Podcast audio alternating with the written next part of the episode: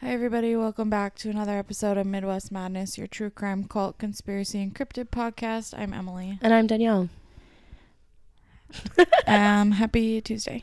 That was a really long pause. I needed to turn myself up a little bit, so it's okay. I just didn't know what was going on.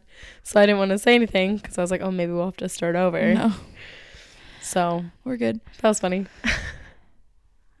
I still can't get over how much I like the screen in your living room now. Thank you. It's really nice. Very pretty. Uh, okay, so we are doing. We're recording three episodes today. We're gonna do our normal Tuesday episodes. Yep. And then we're gonna be putting out a get to know you An episode. anniversary up. Um, uh, which is what day? Do you know? I want to say it's Friday. This either this Friday or next Friday. I can look. I feel like it was like the 16th or something. Yeah, So I I'm I think pretty it's next sure Friday. it's after Valentine's Day. I think so too. So uh, yeah, Yes, the 16th. we're gonna be putting that out. Um, hopefully people listen and are interested. I think after three years, I think we can do one episode about ourselves. You would think. Uh, yeah, And if you don't like it, mm, we don't want to hear it. just don't listen. There's that too. Um, so my story, I'm gonna be honest, is gonna be a little bit shorter, just because I knew we were gonna be recording three. Yeah, mine is probably going to be about about 20 minutes, 21, 22ish somewhere in there. Yeah, I think mine'll probably even be shorter than that. So we can get into it. I don't think there's anything I really need to talk about. And if there is, we can talk about it in our yeah. get to know you episode. So, okay, I will just go ahead and get into it then. Uh, this week, I'm doing a story that I've been wanting to do since the beginning. Ooh. And it's back to our roots. So, I'm sure you know exactly what I want, I'm going to be doing. And when I say our roots, I mean our roots, like as a family. I have no idea. Yeah, you'll know immediately. Okay. When I start talking about it, I'm going to be doing two stories in one because the Are these the cloquet stories? yes, Yes. uh, because the first story is very short, yeah. but that's the one that we have a personal connection to, Yeah, yeah. and then the second story story is also very short. they they are pretty short stories. I but- only, yay, I'm so happy you're doing I these. except for now, I'm a little confused because I don't, I feel like I don't know the second story you're talking about. what second story? Well, you say they. You said there's two stories. Yeah, so I only know of one, but I feel like you're expecting. T- There's two stories. is there? Yes. Whoops. Not two like family history stories, but two cloquet stories. Yeah. Yeah. Okay. I I'm looked up- confused. Well, okay. So I looked into them before I knew you you wanted to do them, and I was like, okay. That's I don't know fine. what them is. I only know of one You- cloquet story that we were gonna do. Oh, Is what I'm saying. I think. oh. There's another one. There's another cloquet story. So- It's super short though. Like Sure. super short. it has a personal connection to us. no, not Oh, necessarily. Okay. That's where I was getting confused. Oh. Okay, sorry, my bad. No, I Okay. just meant like another. There's a story that's. It's either the same story just told differently, or it's a different story completely. Because there were that few details on it when I looked into it. Interesting. Yeah, it was really weird. So And I also thought about doing, and maybe I still will, because I just didn't have the time to put it in this one. yeah. But talking about the 1918 fire, Ooh, that could be really I interesting. thought that might be kind of interesting. So I've also wanted to cover the 35W bridge collapse at some point, but not really a, a crime, right. you know. So I was like, nah, I don't know. I don't know if that counts.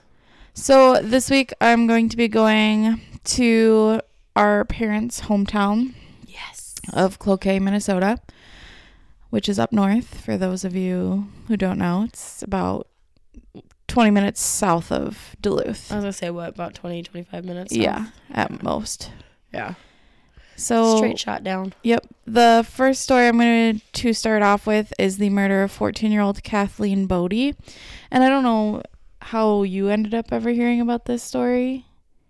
I I think was trying mom to told think me. of like, I just feel like I always knew of this, yeah, I this think. story. mo- I remember it being mom who told me, but I don't remember why. I don't either. Because it, it, she's not like really into true crime, No. so that doesn't feel like a story she would have. You know, because we used to ask for stories when we were kids, and she would tell us stories about her and her friends. But like, Yeah. I don't know why she would tell us this one. I was just trying to think of how I had even heard of it, but it just is it's just one of those things that I just feel like I always remember hearing about in Cloquet.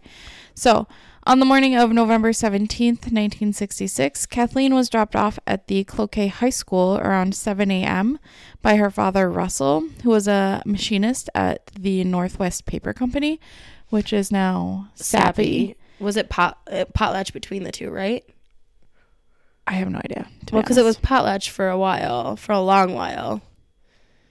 I didn't know it was called anything else. The North Northwest Paper Company, you said? Mhm. Yeah, I didn't know it was ever called that. So that is the big paper company in Cloquet. It's I would say most like I would s- not most, but a lot of people obviously work A there. huge employer up there. Yeah. Um our grandpa was the head engineer there Yep, our growing mom's up. dad. So we Our mom worked there. Mm. My mom a couple worked there, summers. Our yeah. uncle worked there for his entire life, his entire pretty life. much. Yep. So it's just a staple of the town. Yep. So Kathleen was planning to go in early that day to practice her flute a bit before the school day actually started.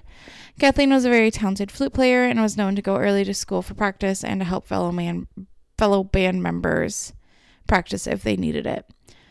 At 7:30 a.m., just 30 minutes after she had been dropped off at school, another student, 13-year-old Dan Rawson, entered the band room himself to get a little bit of drum practice in before the start of the school day, and this is when he made a terrible discovery.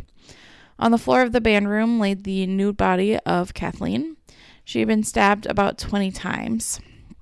There was blood all over the tiny stage she was found on, as well as the curtain that covered the stage. A bloody towel was also found in the boys' locker room. Although at the time of the murder, there were about 75 students in the school and about 20 students in the music area itself, none of them reported hearing Kathleen scream or call for help. God. Police in Cloquet had two suspects right off the bat. The main suspect was a young male between the age of 17 and 18 wearing corduroy pants and a black ski jacket with red armbands. The young man was about 5 foot 9 with dark brown hair and a quote rough complexion. This man, young man was seen by a bus driver near the school when he ended up running up running in front of the bus and crouching in front in the grass on the side of the road before taking off into the fog. Apparently it was super foggy this morning. Okay. That's not super rude behavior or anything. Right. So yeah, he ran in front of a moving bus, and that's how the the bus driver was like, "Okay, that was weird." Yeah. Police Chief Charles Weslick, who is our great grandpa On our dad's side.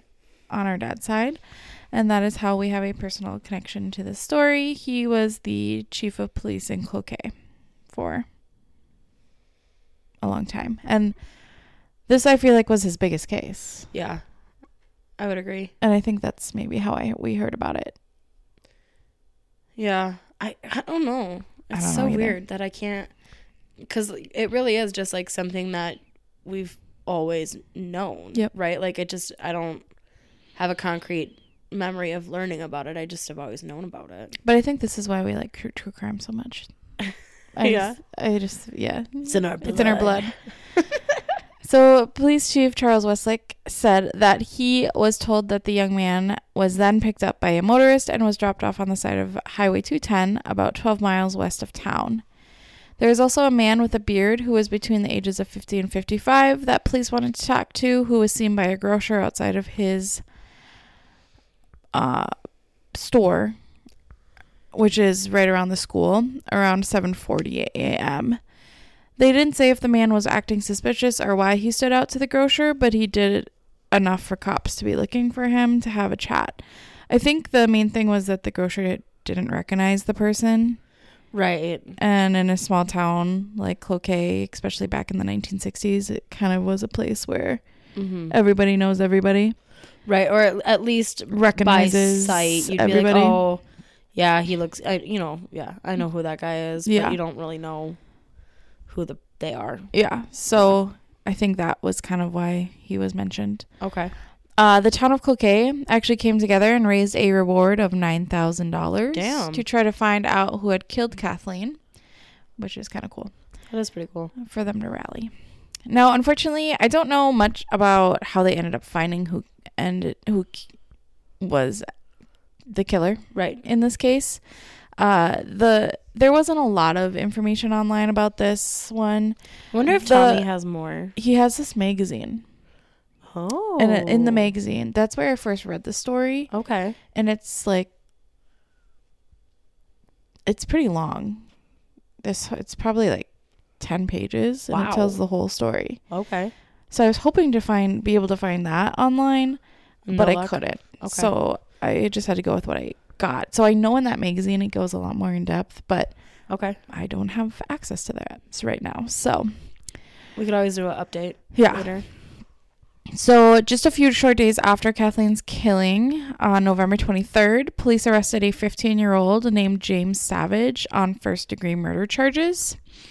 He was brought to St. Louis County Prison to await arraignment, and in March of the next year, James pled guilty to the murder of Kathleen Bodie. James stated that he didn't have any ill will towards Kathleen and that he just committed murder because he had the overwhelming urge to, Ugh. which is That's scary, So sad too. especially at 15. Right. And like how tragic for her family because it's really just like wrong, Wrong place, place, wrong, time. Yeah. Ugh. He was sentenced to 40 years in prison. That's now, it? Yeah, and then here's this is where it gets a little bit confusing too. So by 1978, he was out of prison.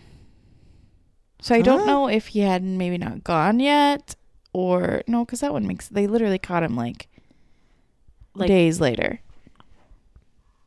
So I don't know how or why he was maybe out. because he was a juvenile. Juvenile? maybe That could be the only thing I can think of. Is like, well, he can only get X amount of time because he's only fifteen. Yeah. And again, I I don't know if maybe that magazine explains it better or not. I can't remember for sure, but Weird. all I know is in 1978, James was out of prison and he approached two 19 year old girls in Pine County, exposing himself to them and demanding that they get into his car. The two girls refused, and that's when James took a 22 semi automatic rifle and shot one of the girls twice in the chest. Jesus Christ. He then forced the other girl into his car and left her friend on the side of the road for dead. He drove her to a cemetery where he sexually assaulted her, then physically shoved her out of the car. He was then so that she was able to get a contact with police, tell them what happened, and they were able to, you know, put out a be on the lookout. Okay. He was then seen driving through Ol- Olivegyle. O L I V I G L E. Oli- Olivigil? Olivigil? How come we didn't text Tommy and say how do you say this? I don't even know. It's in Mille Lacs. It's not even near Forest Oh. Lake. Er, Or, no, uh, no that, you're Okay. correct. That's not near First Lake. um, and the Mille Lacs County Sheriff Russ Iverson and Deputy Sheriff Tom Bosser gave chase to James's car. For a hot second, I thought you were gonna say Tom Prune. I was like, no. Tom Bosser ended up parking his car across the road on Highway 23, like uh, di- like so he was like blocking the road. blocking the road. Okay. James then proceeded to crash into Sheriff Deputy Tom's car, pushing it 100 feet sideways down the road. Oh my God. Yeah, James was killed in the crash, and Shef- Sheriff Deputy Tom was severely injured. So he did end up ba- dying in 1978. If he was Damn. 15 in 1966, he would have been 20- Seven. eight. No, twenty-seven. Yeah. Twelve. Because it was twelve years. So Damn. Um, Is it bad of me to say it doesn't sound like it was much of a loss? no, I don't think that's bad. Because like he sounds like he was a terrible human being. Did did the friend survive or I do not know. okay? It I'm didn't say gonna- she was dead. You know what? For my own happiness, I'm gonna assume she survived. I think she. I feel like she might have. because a 22 isn't that big. Yeah, I don't know. So So if you're hit, it's a with- rifle. So Oh, I suppose. I also. I was just I was saying the little, the little 22s. so this school is uh still standing Mhm. in Cloquet. Uh, it's obviously not the high school. What is it now? I Do you believe it remember? was a the middle. s- It was the middle school up until not long ago. not that long ago at all, or maybe it was like a central learning center. I did I had to go in there once when I was coaching dance team. Was it spooky? Were you like this place is haunted? Yeah, the, that place is for sure haunted. So it's not used as a school anymore. It Okay. is actually an apartment building. Oh, So they converted the classrooms That's into kind of cool. apartments. That's kind of cool. I would lo- I would love to do that. And I did read on a ghost website, like some people who live there are like, yeah, it's definitely haunted. She's definitely still here. I need to get in there. Uh, she, and I mean, I feel like we always heard stories like, oh, that you could still see the blood on the, the Yeah, curtain. yeah, and, yeah, You know, all that yeah. stuff. So, pretty tragic to be I killed at school. vaguely recall Uncle Brian being at the school too, like during when Mm. that happened, because Mom was born in what sixty four, I thought it was two. Dad's sixty two, So then, yeah, 64. so and Uncle Brian is sixteen years older than her, so no, he he might have gone to school with her. Or Is he fourteen? No. he's twelve years older. Sorry, twelve years older, right? So he, I don't know. You're asking the wrong girl. Because there's, I think there's like eight years between. He would have been uh old enough to know Yeah, what was happening, for sure. Oh, yeah. I feel like he like was at the school, or he went to that school, or he went to school with her, or there was like some connection with him and her too. But I don't, I can't say that for sure, for sure. Gosh, that would have been would have been so nice to be able to ask him about that. Yeah, Just like what he remembers, you know, right. from that time. Or even Aunt Gail would maybe know some things. Maybe. Because I mean, obviously, Mom's not going to be conscious of that. no, that. No. So, pretty interesting story. I would say one of the. Wouldn't you say like, a, that's like a, one of the biggest crime stories in Cloquet? Yeah, for sure. Yeah. And I, I think actually longtime listeners will have have known the name Charlie Westlake because we talked about him in our football that football episode Mhm. too because he was the one that played for the pre Vikings team. The Duluth Eskimos, Yes. I believe they were called. W- Uh, the movie Leatherheads is about that. Yeah. So there's our little personal connection story. Uh, the second one I'm going to be talking about is the story of Trina Langenbrenner. Trina was a 33 year old mother of three who was a part of the Fond du Lac band of Ojibwe Native Americans Okay. when she was last seen hitchhiking in the early morning hours of September 3rd, 2000. Whoa, that's a lot more recent than I thought you were gonna say. Yeah. The next morning, she was found brutally stabbed off the side of a rural road by a passerby. Passerby? Pass passerby. passerby on the Fond du Lac reservation, which is Basically basically in town. yeah. S- she was about six miles from where she was last seen. She had 29 stab wounds on her torso, back, and face. Holy shit. Yeah. That's a lot. It was confirmed through autopsy that she had died from severe blood loss, and unfortunately, she had been sexually assaulted prior to her death. It would also seem that her killer had attempted to set her body on fire, which is Ugh. just so fucked up. That's horrible. because what you did apparently wasn't enough. Right. Well, I'm, I'm suppose they were trying to like hide the You know, identity. I'm sure, or evidence, but Ugh. it's just fucked. Unfortunately, there was a lack of leads in the case right off from the start. Police talked to a man who had been with his cousin driving around 1:30 to 2 a.m. that morning when they came across Trina walking down the side of the road. They did stop and talk to her, but they declined declined to give her a ride when they realized how intoxicated she was. Uh, the two men, these two men, were cleared in this case, so it was just as, like they were probably the last people to see her Ugh, alive. That's so sad. And don't you think you'd just have so much? I would have a guilt? little survivor's guilt, I think. Yeah. Yeah. I'd be like, if I'd just been like, okay, fine, get in the car, like, knowing that she would have gotten home safe. Right. But obviously, R- But you can't know You can't, that, right? right. Yeah. they also learned that Trina and her husband Sean were currently going through a divorce, and they immediately talked to Sean. And although he admitted to slapping Trina during their marriage, he claimed to know nothing about Trina's death. And again, ultimately, he was cleared in this case as well. Investigators believed that Trina had known her killer and that she had put up a fight against them in August of 2010. So we're 10 years later. Whoa. unfortunately. So it really went cold. Uh, police finally got a break in the case. They got a tip from a man named Charlie. Not related, obviously. No, because he's he's been dead for a while. Yeah. So. He reportedly said a man named Joseph Couture had confessed to killing Trina. With this tip, police went and talked to Joseph's ex wife, who provided them with some more information, such as the night of Trina's murder. Joseph had come home covered in blood, Not a and good sign. he had burned his clothes and drove to a swamp and thrown a knife into the water. Don't be suspicious. Don't be suspicious. He also confessed to his wife the next morning that he had killed Trina, and he said that he would kill her too if she went to the police. So, out of fear for her own life, she kept it to herself. Which you can't blame her for. No, I You don't. know. I- especially, like, obviously, he's capable of. Yeah, he's of c- murdering a Right. complete stranger. Like so, I don't blame her at all.